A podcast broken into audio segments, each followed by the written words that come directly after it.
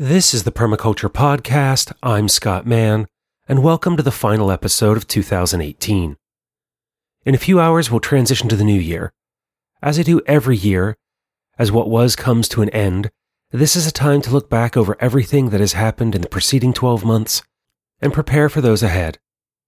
Sometimes I've put together a best of list for the year, but the idea of doing that anymore, as the topics and guests become more varied, is like asking which of my children I love more. Each one shines in their own particular moments, and in the end, I do love them all equally. So this year, I want to highlight some episodes that provide an overview of the many places we explored together in 2018. If you're a long-time listener, you may want to revisit some of these if you didn't catch them earlier this year. Or if you're new to the show, check them out and get an idea of the kinds of things you can expect in the future, or if you dive into the archives. The first is with Fred Provenza, when we used his book Nourishment to talk about diet, and reclaiming our nutritional wisdom. Though we stayed focused on food and the three main influences he's identified that cause us to like a particular taste, underlying that conversation was a discussion of self care and seeing to the well being of our body, mind, and spirit. What we can do to make the choices that really are the best for ourselves. To recognize that any path suggested by another is just a model, and we have to make those choices ourselves, guided by our own intuition and the advice of others we trust. Related to those ideas of making our best choices were the pair of conversations with Victoria Redhed Miller, who walked us through her work on craft distilling and the steps required to make booze at home.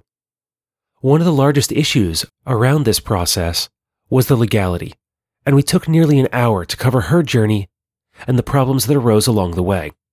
By understanding that, should we follow in her footsteps, we can make an informed decision and know that many of our practices, for better or worse, are illegal. Knowing the bounds of those laws, we can seek to change them by getting involved politically.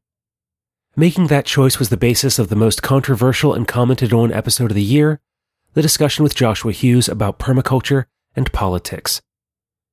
Whether or not you agree with his particular take on this issue and what the best ways to be politically active really are, Together, we pushed the edge of the conversation about what permaculture ethics in practice can look like and what we can do to influence policy and action.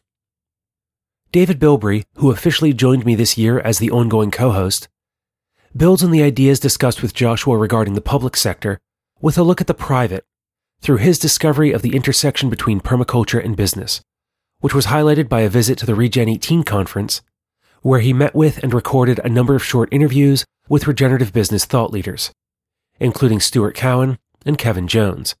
He also met and had a moving conversation with Canyon Coyote Woman about Indian Canyon, decolonizing, and indigenous value systems. His work at Regen 18 also led to the final interview of this year, an extended discussion with Joel Solomon about how to transform our current financial system. I encourage you to seek all of those out, as well as David's interview with the founder of Theory U, Otto Scharmer. The show that set a more relaxed and conversational tone for the entire year was the episode that started us off when my friend Wilson Alvarez spoke about his work with the Reintegration Project, which is hosted at the Horn Farm Center in York County, Pennsylvania. Together, we talked about how to restore the landscape by mimicking four ecosystem engineers wolves, beavers, ancient humans, and the proboscideans. Through that hands on work, he also shared how the act of landscape restoration reconnects human beings to the spaces we once tended, to the garden of earth, and the bounty of the world. Later in the year, I got a chance to visit Wilson at the project and recorded a walking tour, where you can witness this work in practice and see the places and hear the stories of the people transformed through nurturing activity. You'll of course find links to that video and these episodes in the show notes for this end of year recap. You'll also find a link to a public post on Patreon of the 2018 episode index, which is a chronological list of all 40 interviews released this year. From those episodes, there are also some books that I would like to recommend to you. These are all books I read this year and think you should in 2019. The first is Braiding Sweetgrass by Robin Wall Kimmerer. Robin weaves together her personal heritage with her love of plants and the environment with beautiful prose that border on poetry. As I hope to interview Robin in 2019, I'll save a further discussion until then. Second is Coyote America by Dan Flores. I came to learn of Dan in this book as he wrote the foreword to one of my favorite books of 2018, Eager by Ben Goldfarb. In Coyote America, Dan weaves together a tale that takes us from creation myths to the modern day, and how the coyote is indicative of humanity's relationship with the world. At times humorous and haunting, this is one of the best pieces of nature writing I've ever read, and I place it on the same level as the works of Rachel Carson or Aldo Leopold.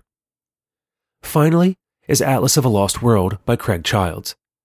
Though I don't always enjoy his writing style or forays into his personal journey, Craig more than makes up for this with the places he takes us and evidence presented for how long humanity has populated the Americas. This book serves as a companion to tie together other narratives by guests like Canyon or other books worth reading like Robin's. These three books are all written as stories that you can sit down and enjoy for the pleasure of them. For reference and inspiration, which is pleasing in its own way, especially thanks to the art by Brenna Quinlan and art direction of Richard Telford, I recommend that you get a copy of David Holmgren's Retro Suburbia. This is an absolutely magnificent permaculture book for where most people live, in and around cities.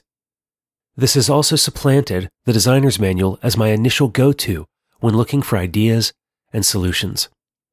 You can listen to an earlier interview with David Holmgren to learn more about Retro Suburbia, but I've also asked co host David Bilbrey to sit down and record a new conversation with David Holmgren so the two of them can dig into this rich text from David Bilbrey's perspective and to add a different voice to the conversation since I've already recorded several conversations with David Holmgren in the past. Along with that, David and I are taking your feedback from the past year to plan for the next. As we spend a lot of time on the social and economic sides of permaculture, we're bringing together guests with experience in more practical areas, including homesteading, more on natural building, some ethnobotany, and propagating plants. We also already have some interviews recorded and in production on the business of mushroom spawn, community building, spoon carving and coppicing, and more. In addition to all those conversations, we also organized dozens of giveaways for books and magazines.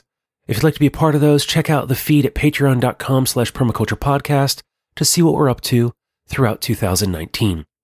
That's also where we post bonus material, hold monthly Ask Me Anything threads, share weekly updates, take ongoing listener suggestions, and so, so much more. But wherever you find us and however you join us, along the way through the new year, we're here to do whatever we can to help you on your journey with permaculture and creating the world you want to live in. If you want to reach out to David Bilbrey directly, his email address is david at thepermaculturepodcast.com. You can reach me, Scott Mann, at show at thepermaculturepodcast.com by calling 717-827-6266 or write The Permaculture Podcast, P.O. Box 16, Dauphin, Pennsylvania 17018. Until David and I join you again with new episodes, may you spend each day living the life you desire while taking care of Earth, yourself, and each other.